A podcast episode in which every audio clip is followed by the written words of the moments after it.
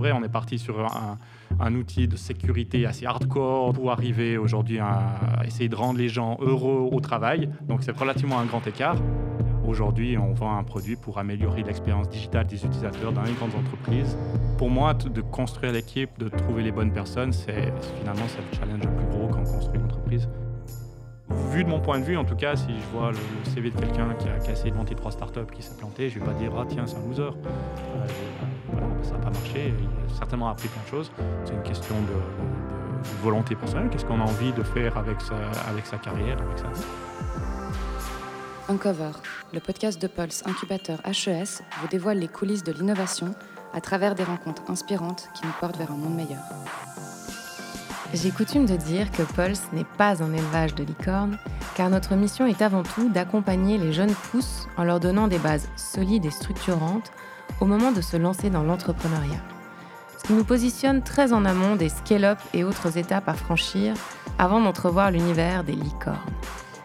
Mais on ne va pas se mentir, quand on entend parler de la naissance d'une de ces créatures légendaires, on a envie de connaître l'histoire qu'il y a derrière cette success story et de comprendre les coulisses de ce cercle restreint qui compte moins de 400 membres dans le monde entier. Une start-up ne se transforme pas en licorne par magie. Comme dans toute success story, il y a une idée innovante portée par des talents qui rencontrent un marché au bon moment, une équipe solide qui sait s'entourer des bonnes personnes pour grandir et enfin, une volonté et une motivation sans limite. Il faut aussi savoir rester agile en tout temps, car on doit à la fois apprendre à monter une licorne sans tomber, alors qu'elle galope déjà à la vitesse de l'éclair. Pour parler de cette aventure, nous avons la chance de recevoir Patrick Herzog, cofondateur de NextThink, la licorne SaaS spécialiste de l'informatique centrée sur l'humain, qui permet le pilotage de l'expérience numérique des collaborateurs. Un grand merci à Marina de Planta et Quentin Beaufils de nous avoir donné l'opportunité d'organiser cette rencontre dans le cadre du cours en Startup Digital qu'ils donnent à la Haute École de Gestion. Donc, euh, bienvenue chez Pulse, Patrick. On est très, très content de te recevoir aujourd'hui devant un parterre de jeunes entrepreneurs ou futurs entrepreneurs. Euh, donc j'aimerais bien déjà que tu commences par te présenter, par nous dire un peu quel a été ton parcours et euh, comment est venue cette idée de NextThink. Très bien, bonjour à tous. Euh, bah, c'est un parcours qui, date maintenant, vu que NextThink, on l'a créé il y a 18 ans bientôt, on l'a créé en 2004. Euh, mais peut-être un petit pas encore en arrière avant ça. Donc, euh, moi, je viens de, l'EPFL, j'ai étudié l'informatique, donc je suis un ingénieur à la base. Avant de, fonder NextThink, j'ai travaillé dans une autre startup qui avait très vite été rachetée, qui était dans un domaine complètement différent. Euh, qui était au sujet de la planification et la réservation de voyages d'affaires en ligne. Donc, rien à voir avec ce qu'on fait aujourd'hui chez, chez. Et cette startup était, située toujours vers l'EPFL, dans le, dans le parc d'innovation. Et euh, on faisait toujours quelques projets de recherche avec, euh, avec les PFL, avec le laboratoire d'intelligence artificielle. Et grâce à ces projets, j'ai rencontré euh, Pedro, Pedro Bados, qui lui finissait son master dans ce laboratoire. Et il avait une idée de, monter une start-up. lui, il était très avancé sur la, collecte des informations, sur, sur l'analyse des données. Et il cherchait quelqu'un qui avait déjà créé un, vrai produit avec une composante UX, euh, euh, avec euh, des compétences de visualisation de données, parce qu'il y a beaucoup de données qu'on collecte et qu'on analyse. Et c'était finalement la, rencontre parfaite, une bonne opportunité. Et c'est comme ça qu'on a, on a décidé de créer NextSync. une troisième personne nous a rejoint très vite, plutôt orientée côté business à l'époque. Et puis, donc, Pedro et moi, on s'occupait à l'époque de la, partie technique. Euh, Vincent, la troisième personne, s'occupait de la partie euh, business, marketing, vente, etc. Euh, et, aujourd'hui, on a fait notre bout de chemin. Donc, à l'époque, on, on, avait créé une société qui était plutôt, on collectait toutes ces informations sur l'utilisation de, des outils informatiques par les utilisateurs pour une raison de, de, sécurité, pour détecter des comportements anormaux qui pourraient se passer sur un réseau d'entreprise. Et euh, au fil du temps, au fil des années, on a, on a, on a un peu modifié notre, notre approche, notre positionnement de, produits. Et aujourd'hui, on vend un produit pour améliorer l'expérience digitale des utilisateurs dans les grandes entreprises Car souvent, quand, quand, vous travaillez dans une grande entreprise, malheureusement, l'outil, l'infrastructure informatique ne marche pas toujours aussi bien qu'on aimerait. On perd beaucoup de temps, euh, beaucoup de productivité à cause de petits problèmes euh, ici et là. Les entreprises perdent aussi beaucoup de temps et beaucoup d'argent à fixer ces problèmes-là. Donc Nextink euh, aide, à, aide à créer, à améliorer cette expérience utilisateur. J'imagine que le Covid a, a, mis encore plus en exergue en fait tous ces dysfonctionnements et a accéléré aussi euh, en partie euh, la, volonté en fait d'améliorer les usages en entreprise. oui, tout à fait, parce qu'un des problèmes que dans les entreprises que, les entreprises ont, c'est que les départements informatiques, c'est pas c'est pas qu'ils sont euh, paresseux ou quoi que ce soit, donc ils essayent de fixer un maximum de problèmes, mais souvent ils sont même pas au courant des problèmes, parce que quand on est employé, on a, on a un problème, est-ce qu'on va toujours appeler le support, créer un ticket, etc. Euh, souvent, on ne le fait pas. Moi-même, je ne le fais pas forcément, à moins que ce soit un gros problème, mais sinon, je ne le fais pas. Donc, les gens, non, seulement le département informatique n'est pas au courant des problèmes à résoudre, mais les gens perdent du temps à essayer de, résoudre le problème eux-mêmes, voire demandent à leurs collègues de les aider à résoudre le problème. Donc, ça fait deux personnes qui sont impactées par le problème, etc. Donc, déjà, les départements informatiques n'avaient pas forcément la visibilité sur les problèmes que les utilisateurs pouvaient rencontrer.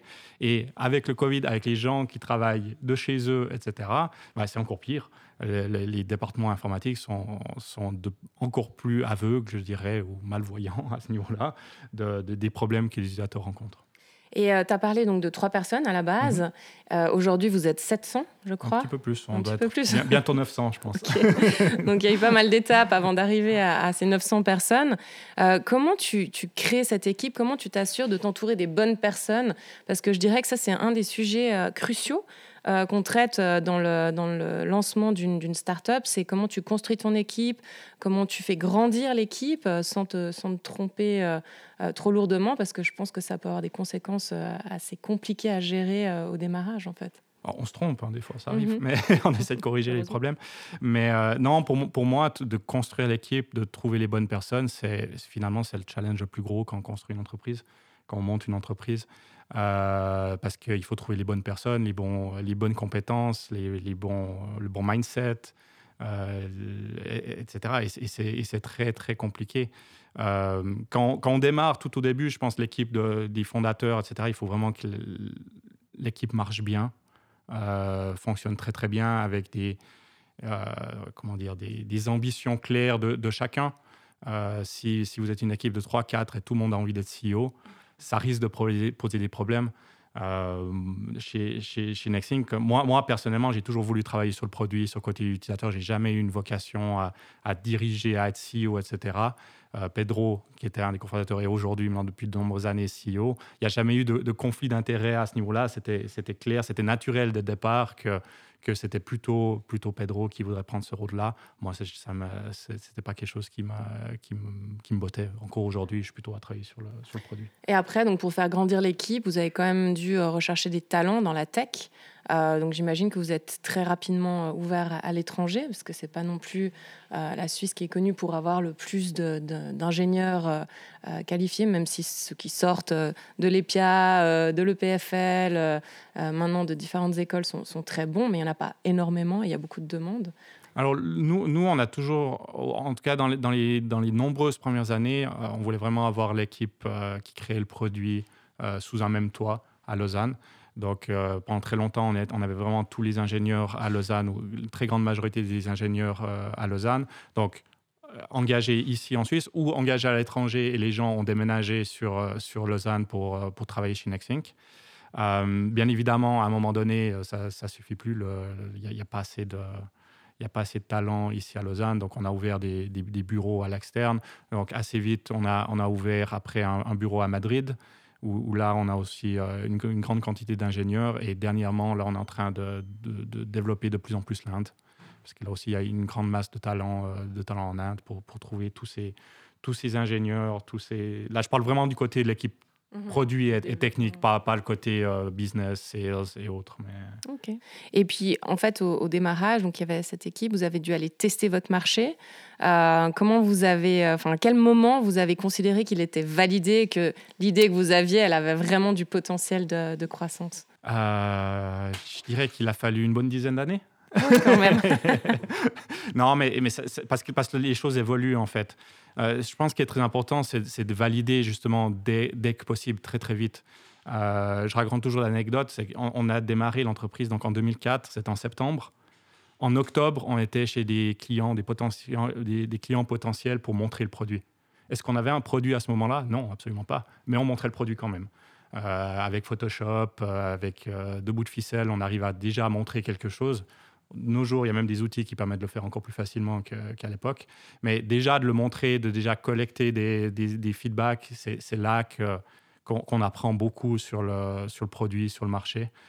moi, je vois beaucoup, beaucoup de gens qui, qui, qui, qui, ont un petit peu de financement ou quelques économies, ils passent une année, une année et demie dans un labo, dans un garage à développer un produit sans vraiment regarder l'extérieur. Quand ils ont plus de, plus de fonds, ils sortent de leur, de leur garage, je, caricature, mais et, ils se rendent compte qu'en fait le produit, il pas, euh, correspond pas forcément à un besoin, il euh, n'y a pas forcément un marché, etc. Et c'est dommage, c'est vraiment du, temps et de l'argent, de l'argent gaspillé.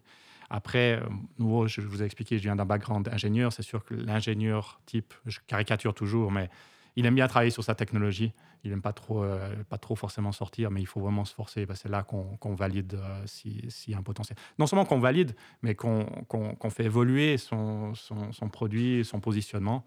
Comme je disais là, qu'il nous a fallu une dizaine d'années, parce que c'est vrai, on est parti sur un, outil de, de vraiment de j'ai envie de dire, de, sécurité assez hardcore, de, voir ce qui se passe dans les réseaux, euh, etc., euh, pour arriver aujourd'hui à, se mettre plutôt à, essayer de rendre les gens heureux au travail. Donc, c'est vrai, relativement un grand écart, avec le produit qui a évolué, mais là, le corps de la technologie est toujours le même.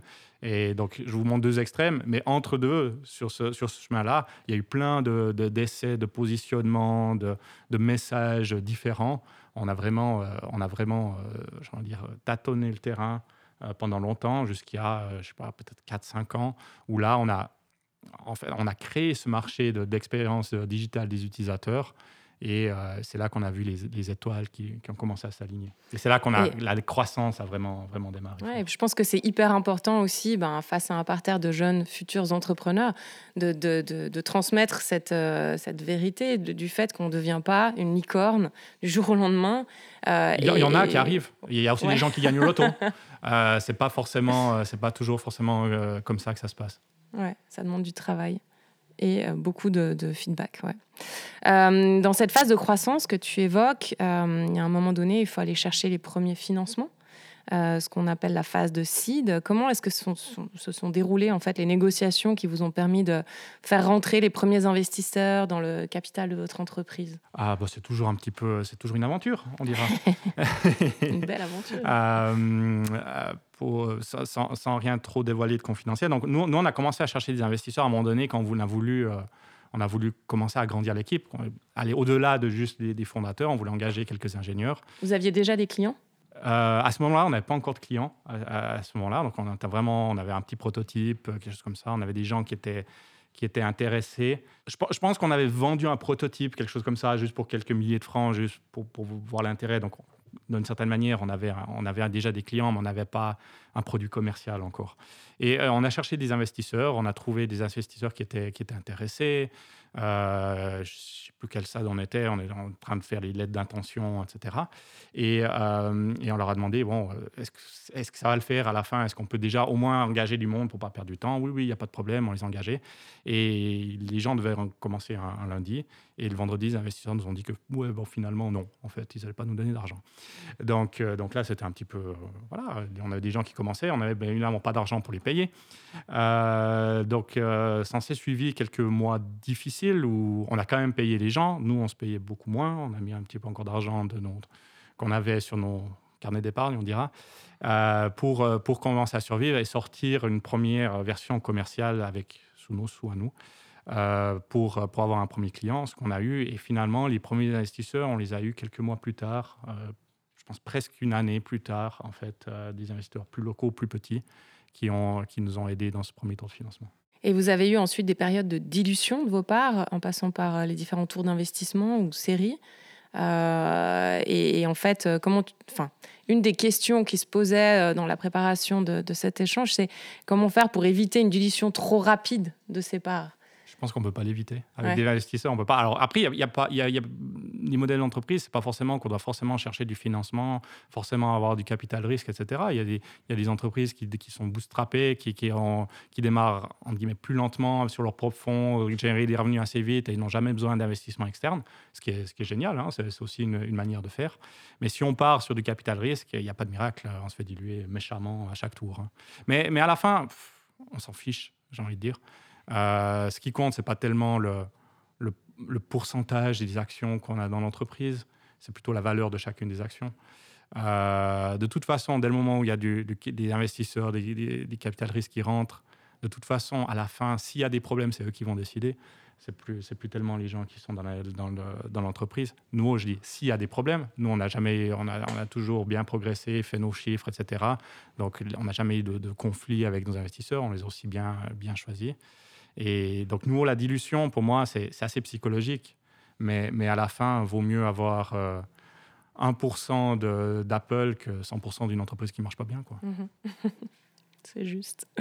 Et puis là, euh, récemment, donc l'année dernière, en 2021, vous avez atteint euh, une valorisation qui a dépassé le, milliard de dollars, ce qui vous positionne dans le cercle très restreint des licornes. J'imagine que ça a été une étape extrêmement réjouissante pour vous, pour vos équipes. Euh, il y a différentes étapes à franchir avant d'atteindre le statut de, licorne, une forme de maturation. Euh, est-ce que tu peux nous, expliquer? Tu as déjà commencé à, parler un peu de ces différents stades, mais tu peux nous décrire un peu les stades par lesquels vous êtes passé?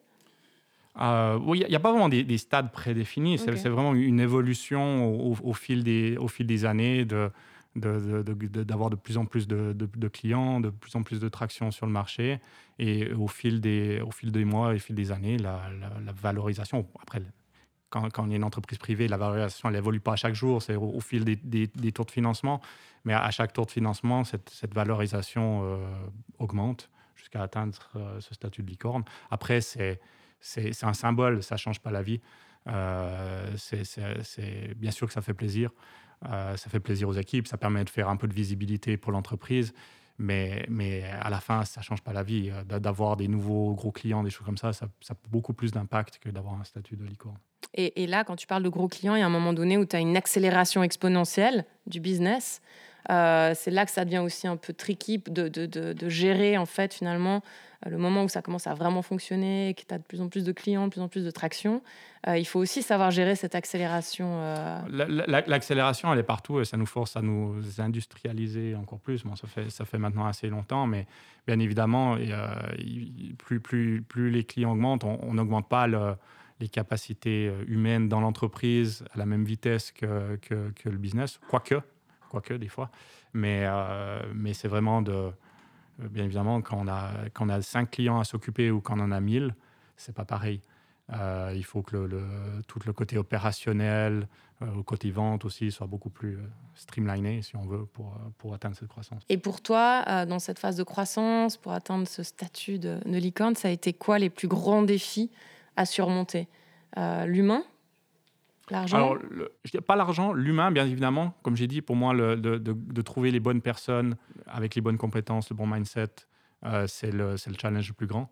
Bien sûr que c'est difficile de trouver des clients, mais de trouver les bonnes personnes, c'est encore plus difficile. Et après, pour nous, ce qui, nous a pris du temps, c'était de trouver notre marché, de trouver notre positionnement, de trouver là où, euh, il y avait de où il y avait de l'attraction, où il y avait du budget, etc. Parce que euh, au début, je vous ai parlé, on, parlait de sécurité, donc il y avait un besoin, il y avait une demande. Ça, ça c'est pas que ça marchait pas, hein, ça marchait. Après, on se rend compte en tout cas à l'époque, ça a changé aujourd'hui, mais on vendait au, au, département de sécurité des entreprises ils n'avaient pas forcément de budget, ils étaient très intéressés, mais, c'était oui, oui, super, mais budget, on n'a pas tellement, il faudra voir l'année prochaine, etc. Donc de vendre, de vendre à, quelqu'un qui n'a pas le budget, en tout cas dans le, monde B2B, c'est compliqué. Donc euh, c'est pour ça qu'on a aussi un petit peu euh, cherché où c'est qu'il y avait du budget dans les entreprises, où c'est qu'il y avait des besoins. Ok. Et puis, euh, donc là, vous avez quand même atteint un certain niveau. C'est quoi la prochaine, la prochaine transformation, je dirais ça, ça, ça, devient quand même un géant de la tech. Euh, vous êtes 900, c'est un, gros acteur. euh, vous êtes à l'international. Comment tu vois un peu la, suite? Pour, nous, c'est vraiment euh, un, chemin. Donc, c'est vraiment continuer à grandir, continuer à apporter de la valeur, voire apporter plus de valeur à nos clients, à plus de clients, bien évidemment. Puis, puis continuer, continuer dans cette direction-là avec des nouveaux produits, avec des nouvelles fonctionnalités. Après, plus, plutôt au niveau de l'entreprise elle-même. Bien évidemment, après autant de taux de financement, on a aussi des investisseurs qui, regardent vers l'avant. Donc, une entrée en bourse, c'est ce pourquoi on se, prépare. Est-ce qu'elle va avoir lieu? Quand elle va avoir lieu? On n'en sait rien, mais on se prépare euh, au niveau entreprise, au niveau euh, finance, au niveau comptabilité, tout ça, pour être prêt euh, le cas échéant. Mais ça reste qu'une étape sur la vie d'une entreprise.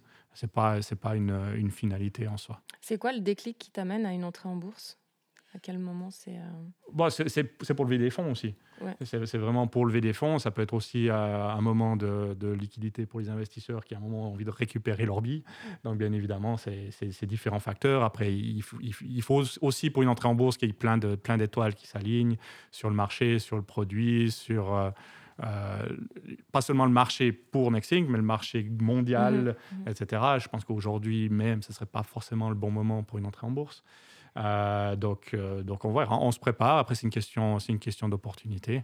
Après, euh, on est ouvert à toute opportunité. On pourrait très bien rester privé encore, encore longtemps, pourquoi pas? on pourrait être acheté si, si quelqu'un met, met, 10 ou 15 milliards sur la table. Je pense qu'on regardera l'offre. Hein. Mais donc, donc, tout, est, tout, est, tout est sur la table, on verra. Et si on peut se pencher un peu sur le mindset de l'entrepreneur, parce que c'est quelque chose qui est important finalement chez Pulse, de comprendre quel type de mindset il faut avoir. On, est un peu drivé par les séries, par les médias. une fois qu'on se plonge vraiment dans la création d'un projet entrepreneurial, la réalité est tout autre. Est-ce que tu penses qu'il y a un mindset particulier pour être entrepreneur? Euh, je dirais la patience, parce que ça ne se, fait pas toujours du jour au lendemain. Certains arrivent, même comme j'ai dit, certains gagnent au loto aussi. Euh, dans le cas, ça fait, ça fait 18 ans qu'on travaille dessus, donc ça c'est pas tous les jours facile. Hein. Ça, prend de la, patience, de la résilience, parce que ça marche pas tous les jours comme on veut, euh, bien évidemment. de l'ambition aussi, il faut avoir envie de le faire. C'est la chose principale, il faut avoir juste envie de le faire. Après, euh, après les choses viennent.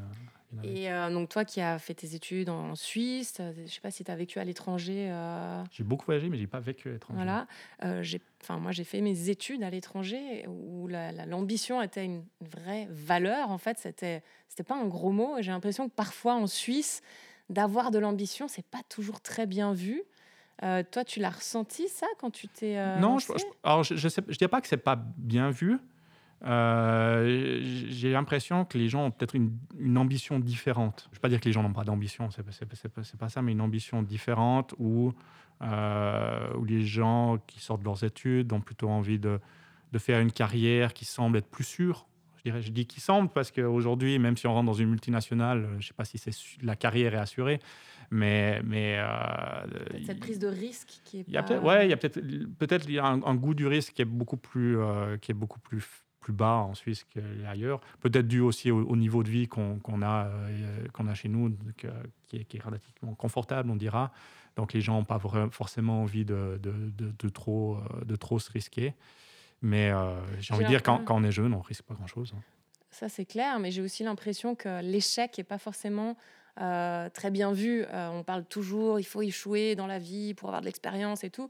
N'empêche que quand quelqu'un se plante, euh, il a tendance à se faire pointer du doigt et c'est pas forcément comme dans les pays nord, nord-américains où un échec est, une occasion en fait de rebondir et d'avoir voilà pris, pris de l'expérience. plutôt que de, d'être, de s'être cassé la figure. Oui, ça c'est quelque chose qu'on dit souvent pour, pour la Suisse, qu'on n'aime pas les échecs. Euh, je ne sais pas si c'est vrai, en fait. Euh, vu de mon point de vue, en tout cas, si je vois le, CV de quelqu'un qui a, essayé de monter trois startups qui s'est planté, je ne vais pas dire Ah, tiens, c'est un loser. Euh, je dire bah, voilà, bah, ça n'a pas marché. Il a certainement appris plein de choses. Certainement appris plus de choses en, essayant de monter une startup et, même si ça n'a pas marché, que parfois en faisant que faire un MBA. Donc. Et toi, tu as eu des gros échecs? Euh, vu, vu, que c'est la, la, première entreprise que je monte et où on est, je ne peux pas dire gros échecs à ce niveau-là, je pense que ça va. Euh, après, on a, on a plein de petits échecs au, fil de l'eau, bien sûr. Et parce que, en fait, la, la question aussi, c'est qu'on peut devenir entrepreneur. On en a beaucoup d'entrepreneurs qui montent ben, soit un studio de design, euh, euh, une marque de vêtements, etc. Ça va pas forcément devenir des startups. Euh, Qu'est-ce qu'il faut en plus pour, justement monter une startup? Toi qui as a monté une vraie startup. Moi, je sais pas si une vraie ou vraie ou pas vraie startup. Je pense qu'il faut, il faut faire ce qu'on a envie de faire. je parlais avant des, entreprises bootstrappées. Ce n'est pas l'ambition de chacun qui crée une entreprise de faire une licorne. Et il y a j'ai aucun jugement de valeur. Euh, quelqu'un qui a envie de monter son, entreprise juste pour pouvoir euh, en vivre confortablement, et même si après 25 euh, ans, il y a encore 5 personnes, je trouve ça, je trouve ça génial. Il n'y a absolument pas de, pas de jugement de valeur, il n'y a pas un qui est mieux que l'autre. c'est nouveau, c'est une question de, de, volonté personnelle. Qu'est-ce qu'on a envie de faire avec sa, avec sa carrière, avec sa vie? Je suis très impressionnée par les valeurs en fait que tu sembles porter et la façon dont tu as gardé les pieds sur terre par rapport à tout le parcours que vous avez euh, euh, accompli, euh, par là où vous en êtes aujourd'hui. Tu, tu, tu, sais qu'est-ce qui fait que, que ça, cette humilité et puis cette euh, clairvoyant, je dirais. Qu'est-ce qui t'a amené euh, à cet état de... Alors, je ne sais pas, mais, mais je pense que l'humilité, c'est aussi quelque chose qui, qui, est, important pour, euh, pour un entrepreneur, qui est important pour tout le monde, hein, à propos, mais, mais, mais aussi spécialement pour, pour un entrepreneur, parce que l'entrepreneur, justement, doit, doit, vraiment écouter ses, ses, clients, le, le, marché, ses utilisateurs. Et, et, même, même si on n'est pas content que nos clients nous disent que ce qu'on fait, euh, c'est pas ce qu'ils ont besoin, bah des fois, il faut, euh, il faut accepter ça et, changer, même si on était persuadé d'avoir raison. Après, ça ne veut pas dire qu'il faut faire exactement seulement ce que le client il veut. C'est pas comme ça qu'on apporte l'innovation. Mais euh, donc, il faut aussi être convaincu de son idée et des fois, il faut, faut pousser. C'est un peu un, équilibre qu'il faut trouver entre je suis convaincu, même si pour l'instant les gens me disent que non, euh, t'es fou, ça va pas marcher, c'est pas ça qu'il faut, mais je suis convaincu, je pousse quand même. Et, donc ça c'est d'un côté. Et d'un autre côté, si, si, tous les gens qu'on rencontre euh, ne sont pas prêts à acheter le, produit, bah à un moment donné, il faut quand même prendre sur soi et se dire, bon, peut-être que peut-être qu'il faut pas forcément l'abandonner complètement, mais le... pivoter. ouais, pivoter, je trouve ça des fois un peu extrême. Pivoter, c'est-à-dire on va dans cette direction-là, puis du coup je pars dans la direction presque inverse. Non, mais, mais adapter la course, on dira. Euh, je racontais l'histoire qu'on a vécue. On a, je ne sais pas si on a pivoté plein de fois, parce que pour moi, une entreprise qui pivote, c'est qu'elle change complètement son produit, elle change tout. Nous, c'était plutôt une évolution où, où, le cœur du produit, on n'a jamais parti, reparti le produit from scratch. On, l'a fait évoluer. Euh, et surtout évoluer le positionnement. Et d'ailleurs, en étant au cœur de l'innovation, tu dois maintenir en fait euh, cette, euh, cette culture d'innovation? Comment vous faites pour rester toujours finalement en amont dans votre marché et puis d'être toujours euh, là pour proposer des nouveautés à vos clients? Vous avez une, une équipe innovation? Vous avez non, justement pas. Je dirais plutôt essayer d'avoir une culture d'innovation. Une, une, équipe d'innovation, c'est il y, a des entreprises qui le font. On, a eu essayé un petit peu à un moment donné, mais ça, crée une, une, sorte de dynamique à deux vitesses où il y, a un groupe dans l'entreprise qui font les trucs cool et puis les autres qui, euh, qui font juste tourner la boîte. Donc, euh, ce c'est pas vraiment ce qu'on veut. en plus, il y, a plein de gens qui peuvent apporter l'innovation. Ce n'est pas, pas dédié à quelques personnes dans l'entreprise. Donc, c'est plutôt d'avoir une, euh, ouais, une, culture où, tout le monde peut apporter ses idées. des discussions très ouvertes. Chez nous, n'importe qui peut, peut, apporter des idées. Ça ne veut pas dire qu'on va faire tout, mais, mais tout le monde est ouvert à écouter des idées. J'ai envie de dire, même si on est 900, n'importe qui peut venir toquer à la porte, euh, soit, chez moi, soit au responsable du produit, soit même chez Pedro, le CEO, pour donner une idée. Il n'y a aucun problème, les portes sont ouvertes. Donc, euh, donc euh, c'est ce qu'on essaye de garder un peu cet esprit, on dit esprit start-up, où, c'est vraiment très, très ouvert, assez informel. On essaye de garder cette culture, même si on est, on est 900 personnes. 900 personnes réparties dans différents endroits. Vous arrivez à vous voir de temps en temps en vrai à faire des. Euh, alors, avant Covid, on faisait chaque année. Euh, on n'était pas, pas 900 à l'époque non plus. On a beaucoup grandi les dernières années. Mais la dernière fois, c'était juste en, début d'année. On essayait de faire un, kick-off où on, se retrouvait toute, euh, toute l'entreprise ensemble. Donc la dernière fois qu'on l'a fait, c'était en janvier 2020. À l'époque, on devait être 600 peut-être.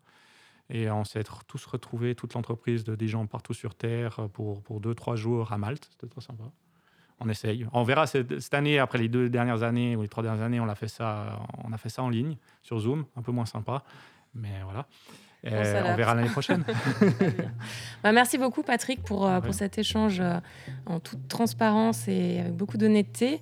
on va suivre vraiment l'évolution de, de NextThink pour comprendre comment vous évoluez et puis euh, pour s'intéresser aux produits. Merci beaucoup Patrick pour euh, cet échange, pour ce témoignage.